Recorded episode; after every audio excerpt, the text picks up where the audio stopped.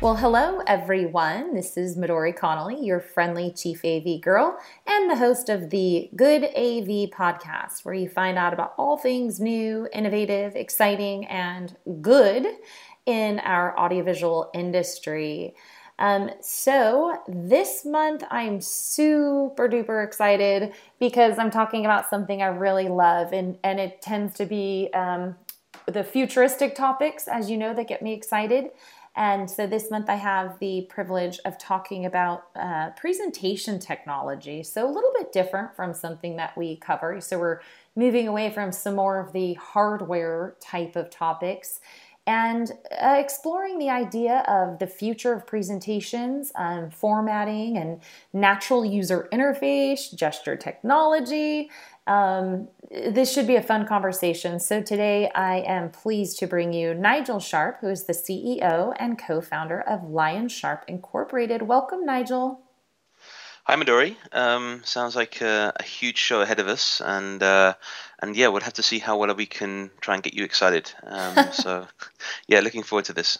Yes, and as you all can hear, Nigel does not sound like me, so he's from a different part of the world, and I think that that's actually also interesting because, you know, I believe in the power of diversity and global culture, and when we start infusing technology from around the world, we really strengthen, you know, again, that diversity piece, right? So we find strength in diversity and learning about what people are doing from all around the world. And I think to start, let's talk a little bit about you, Nigel, and your story and some of the backstory for Lionsharp.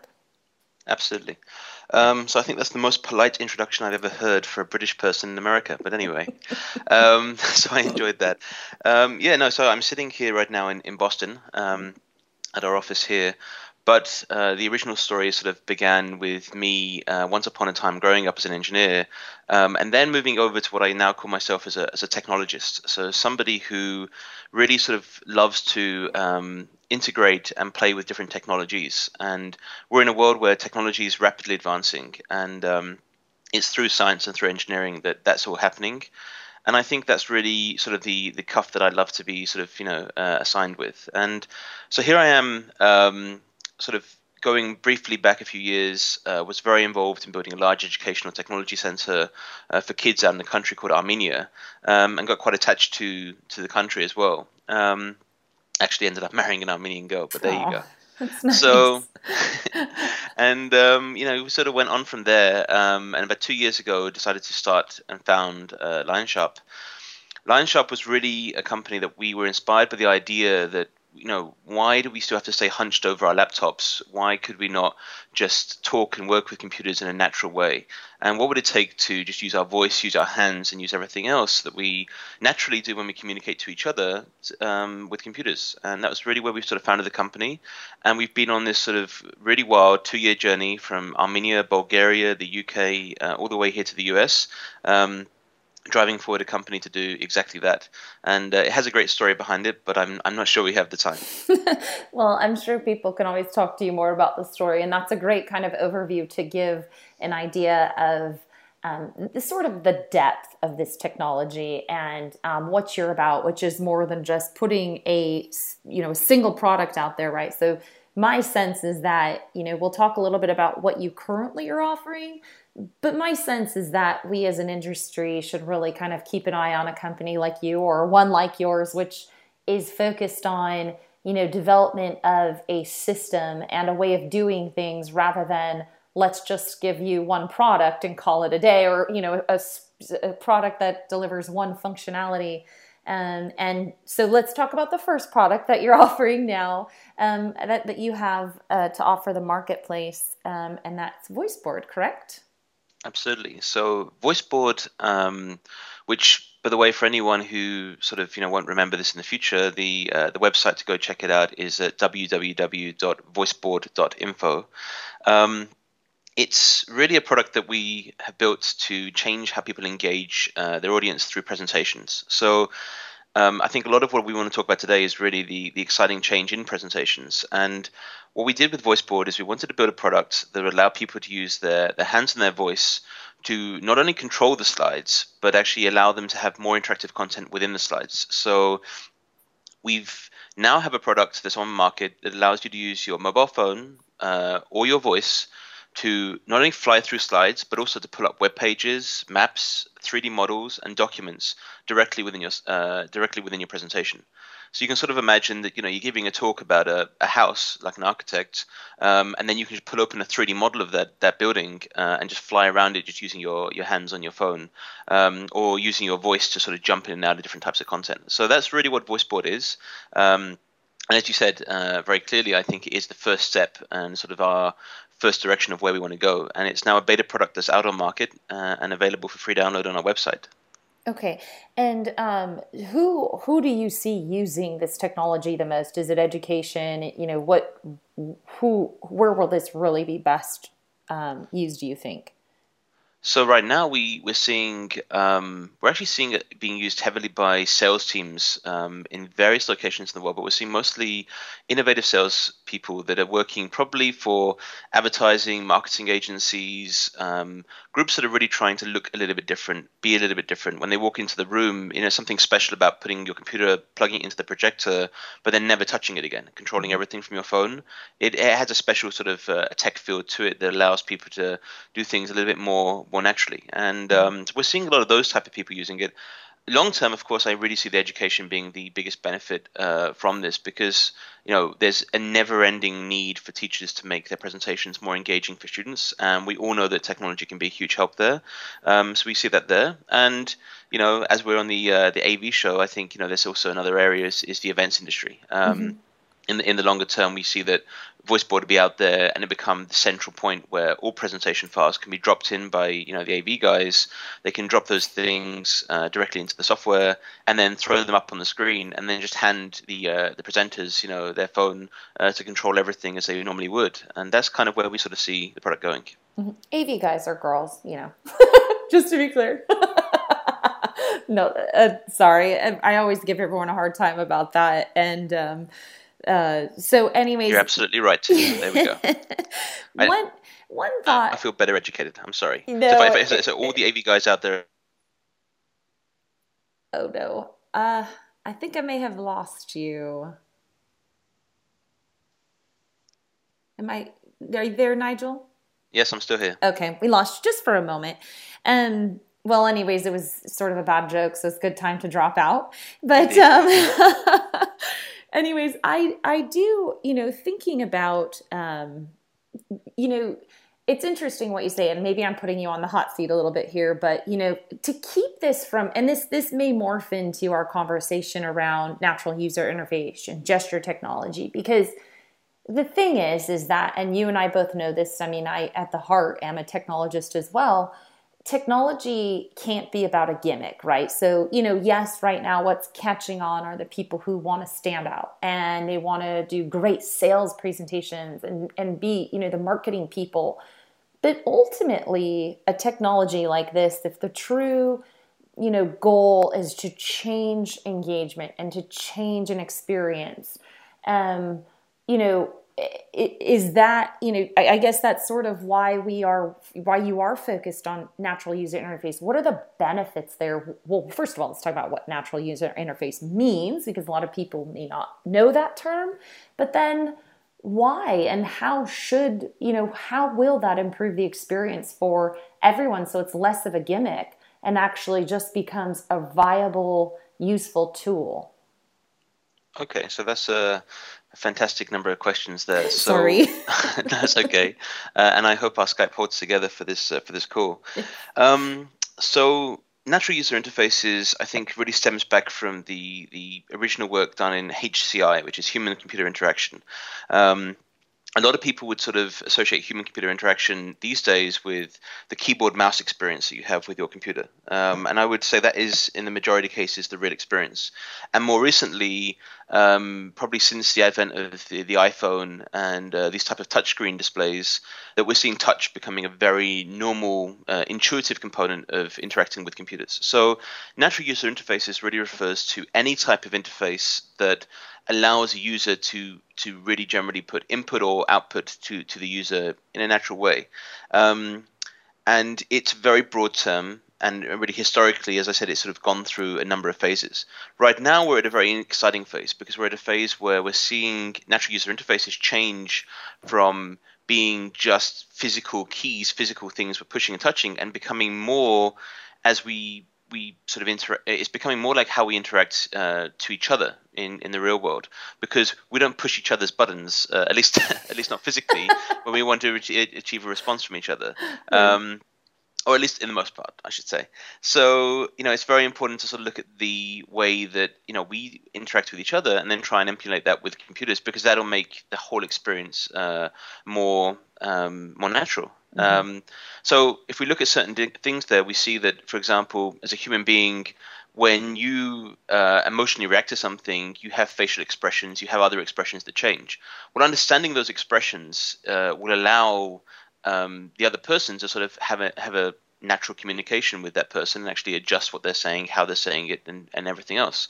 So sort of taking what we see is the technology right now, it's the ability to sort of track and look at, you know, sort of normal, natural human movements and sort of react to those movements in a way that sort of gives you a well, I hate to keep using the word natural, but a sort of natural response. And that's really the only way that we can sort of describe it.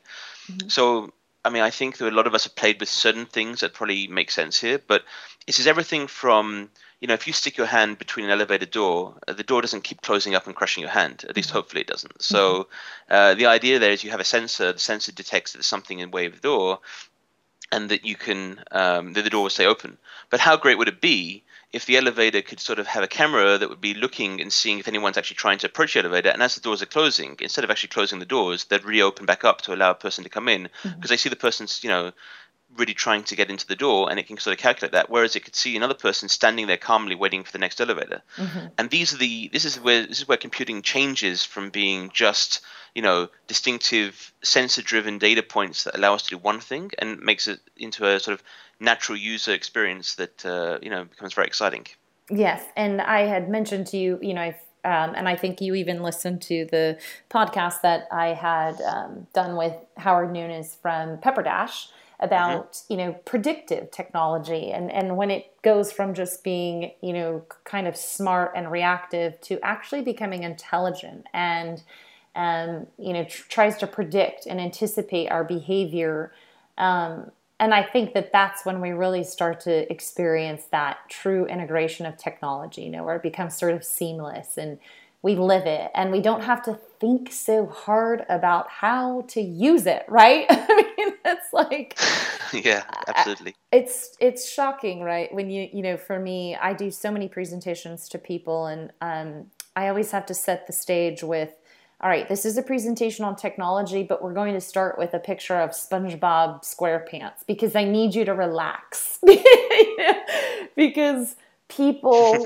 are frightened and they're uncomfortable. And, you know, perhaps a lot of that comes from the fact that it is such an unnatural interface, right? It's such an unnatural means of communicating and, you know, in some cases performing or presenting or teaching or whatever it may be. So really what you're making the point, and, you know, I knew I wasn't really putting you on the hot seat, but, you know, it may seem from the surface like, you know, this is sort of gimmicky and, it'll just be kind of fun. But there truly is a science behind the fact that should a teacher or a learner, you know, feel more comfortable and this technology is actually reacting to their movements and, you know, they don't have to think about platform or the tool. They just pick it up and use it. you absolutely establish a sense of comfort, and they can focus on the message instead of the medium. And I think that that is the real key to natural user interface, and whether it be gesture, voice, touch. There's a reason why a 4-year-old can very easily pick up an iPad, or even an 85-year-old, right? I mean, there's a reason why it works. Absolutely. Mm-hmm. So that's a really great and intriguing overview of natural user interface, and, you know, as you said, HCI. But now, just to have some fun, and this is, I am always the daydreamer, and for so long I have dreamt of being able to write a book, because I can't sit down and type long enough, and all of my, you know, the idea of recording it even by voice just feels awkward as well. I want my computer to read my mind, right? I want it to just lay out those thoughts that I'm having in front of me. So if we're going to get really daydreamy, let's think about, you know, imagining a room or a presentation of the future was taking place. It would be the classroom or the conference room. You know, I'd love to hear your take on what would it look like for a presenter, for the listener, the receiver, you know, what does that look like or feel like? Okay, so Midori, I mean, I think to backtrack just a little bit, mm-hmm. there's a huge amount. So at the moment, you know, in the world right now, and this is really because I know some people listening to your podcast probably love to know what the type of technology we do. And I think both you and I have a sense of that already. Mm-hmm. But we're talking about things such as the Microsoft Kinect sensor. We're talking about things such as the Leap Motion, the Myo arm, and the Nod ring. There's a whole bunch of different sensors and things out there. And then we talk about voice control and voice inputs. You know, we're talking about, you know, the Dragon's Nuance system, or sorry, Nuance, the Dragon Naturally Speaking system. Mm-hmm. You know, we're talking about Microsoft Tell Me, you know, famous one, Apple Siri for a lot of people here in the US. Mm-hmm. So, I mean, that's the current tech. So how do we take all of that, combine it together, and build it so that we can almost use our brainwave patterns as we walk into a room to start, you know, really moving things around and doing everything? Well, my dream, and I think this is sort of where I started the company from, was the idea that you could walk into a room and without it necessarily being super expensive, it would be quite effective to just be able to have a bunch of screens up on the wall. And I think screens are a very important thing because it gives mm-hmm. us visual feedback, and visual allows us to show a lot more information. Mm-hmm. So everything from, and a lot of people actually recently had a couple of 8-year-olds come up to me and say to me, yeah, but you guys are just still using screens. Where's the holograms? And so I think, you know, if we're going to take it a step forward, we have to talk about Tony Stark's, you know, Iron Man type lab. Mm-hmm. And that's really where we got to build natural user interfaces. It has to be, it has to be voice controlled.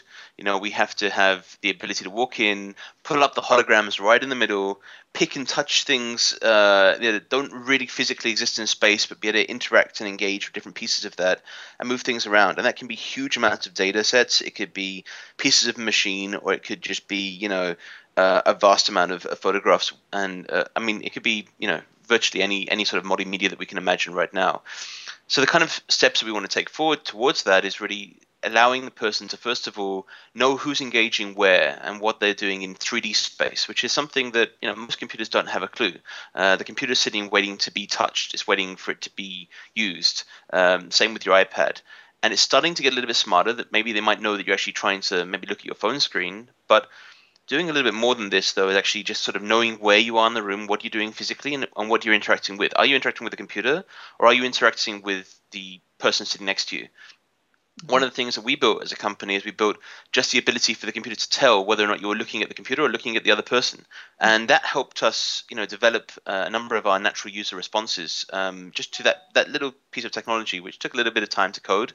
But it takes a lot of interesting approaches and starting to really understand, how do you position the user in the room? And then what does the user see, and how does that person interact with the things around it? And yeah, it really gets sort of really wild from there. So if we go, like, you know, as you say, full Jetsons mode, yes, with this in the future, I think, you know, you're talking about walking into this room, not only just being able to use your voice to pull up different types of content, so just asking for video streams, seeing searches pop up real time all around you, and dealing with all the different real time information, plus having, you know, Twitter feeds and Facebook feeds and whatever else it is, you know, sort of lined up against the wall so you can see everything there. being able to drag and drop from any of those pieces, so sort of a Minority Report type experience, but taking that all the way through to actually allowing other people to interact with that as well. And I think that's going to be the key changing point, is when 2 or 3 or 4 or 5 users or a room full of people can engage and interact with the information at the same time in their own, from their own, you know, position. And that's going to be a sort of key, key to the magic point. And that could be everything from engaging people in virtual reality all the way across to, of course, real reality. So probably the most exciting presentation that I got involved with was nearly 8 years ago now. So that would have been back, you know, in the late 2000s, where I had a chance to sort of build a presentation environment in Second Life, which is a virtual reality environment, if anyone's familiar with it. And Second Life is a really wild place because you're in a full 3D virtual reality environment where other people interact at the same time. And we were having conversations where 3 or 4 people were pulling up photographs and videos in the real time, throwing them up against the walls and doing exactly what we're sort of discussing, but in a virtual world. And it didn't seem, you know, that far away and that remote to start bringing that technology into the real world. And all we need is the computers to know where our hands are, where we're looking, what we're trying to do, understanding those coordinates and then applying those to different objects that we can manipulate. So it's sort of just on that cusp of happening. And, you know, that's the exciting part of this world that we live in. Of course, and I'm sure part of that futuristic presentation would, you know, not all of your viewers or participants are sitting in the room with you, right? I mean, that's the other key as well, is ultimately, you know, we are geographically spread out. So, you know, most teams and students, and, you know, I've seen some funny things with the, you know, like the Sheldon, you know, if people are watching Big Bang Theory, the Sheldon robots in the classrooms with the remote students participating as robots. And I think that, you know, right now they're just faces on an iPad, right? You know, it's like ultimately, you know, there won't be as much of a need for that one giant classroom, but everyone will feel like they are in that classroom. You know, there's a lot to, you know, and then I was making, like you brought up the Jetsons, and I was joking earlier, you know, the video conferencing when George was getting yelled at and on the video conference system, and it's like, it seems so futuristic, you know, and here we are using FaceTime every day and Skype and everything, you know, so I think, you know, we may speak in terms that seem for this industry, you know, which is we want to stay ahead of needs, but then also try to fill needs as they come. You know, it's sort of split when you have education in some instances extremely progressive. And then in other cases, you know, there are still classrooms that are trying to keep up. So, you know, knowing what's coming, for those of you listening, you know, sort of trying to get a feel for what's coming.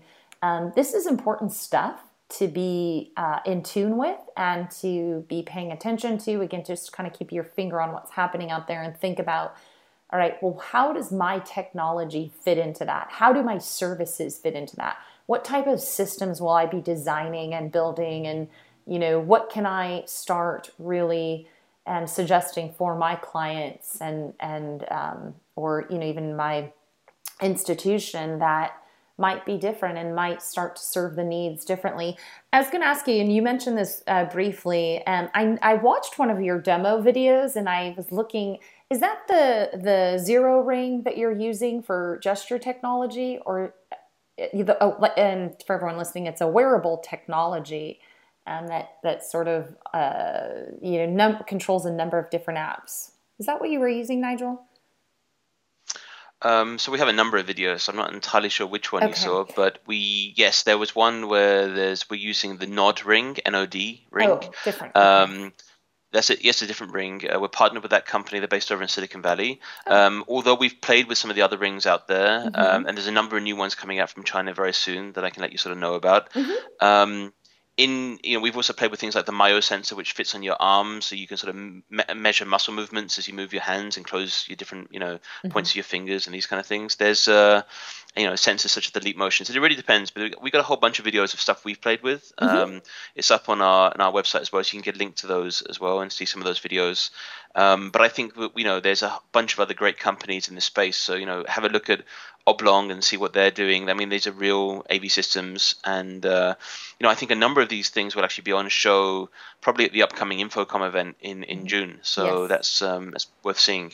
Yes, yeah, I was just about to let everyone know that Lionsharp will be, and Voiceboard obviously will be at InfoComm this year, and it will be their first time. So I hope everybody will stop by, say hello, let Nigel know you heard about them on the Good AV show, and ask any other questions, because this is really interesting stuff. And sorry, one more question as well. As far as Voiceboard, I know you're controlling in some of the videos. You know, you do have the ring that you're controlling, so using full gesture technology. Is the system equipped for that as is for you know, just the general user, or is that something you guys do on your end, or just trying to get a feel for that? So This has been the magic to the whole thing. The whole magic is to really make the experience as what's the right way to say this? Probably as technically simple as physically possible, you know, as far as we could sort of make it.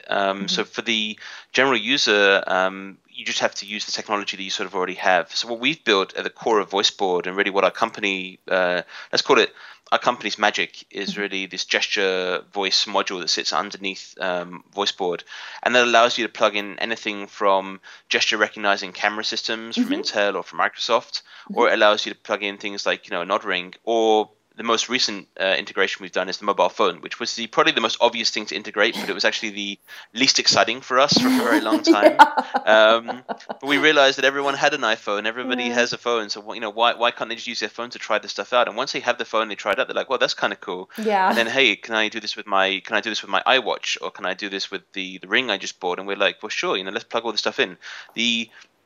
You know, it's a very heavy learning curve as a company like ours to try and get over that 3D Cartesian coordinate systems that you have to sort of like, you know, reintegrate into 3D world and understand all that stuff and put that back into the computer into some sort of sensible way, because it's a lot of data you have to deal with. But once you sort of get over that initial learning curve, and the same with voice recognition, it's a real pain to deal with noisy environments and the audio that you deal with coming out of microphones and, you know, delays and everything else. But once you get past that initial learning curve, then this whole world of possibilities just open up in front of you. It's like, wow, wait a minute, guys, we can take this and do that. And if we say a word and then we activate this and we wave our hand and we do this kind of stuff, you know, amazing things can start happening. Right. And we've had a lot of very fun stuff built at the office to do that. And I think there's a lot of other great companies around the world now sort of moving into this space and doing things. And okay. and just a shout out to your viewers, or to listeners, I guess is probably more correct, and especially the girls, because you know they're important. Yes. So absolutely. You know, I mean, as a way of sort of telling them that, yes, this might all sound very futuristic and not integrated, but one thing that's been very core to our business is actually working with the AV people to make sure that not only can we get the right information put up on the screens, but we can also pull in the right microphone signals and the right locations and pull that stuff in. And what's really becoming more and more and more important is to be able to make sure that we can get a microphone feed from wherever it is in the room into a computer environment, into the software that we can actually process and deal with some of that audio. So I think there's going to be a huge expanding market for that in the very near future, where there's going to be a lot more audio capture happening in real-time environments. And I think that's going to be a growing business very soon. Awesome. And Pro AV people always love to hear about a technology that actually understands that's a consideration, you know, because that gets overlooked. It's like, hello. So I've seen a lot of entries to market no longer be in market because they don't realize the way a Pro AV system works. So I'm sure, you know, this concept, kind of as you said, like a plug and play type of idea, will be a springboard for a lot of our listeners and other people wanting to use this technology. So at InfoComm, where can they find you? So we're going to be at booth 5585, so 5,585. It's going to be over in the Innovations Showcase, somewhere up in the Digital Signage Pavilion. Cool. So I don't know too much of the details as I'm new in InfoComm. I'd love anyone to come by, say hi.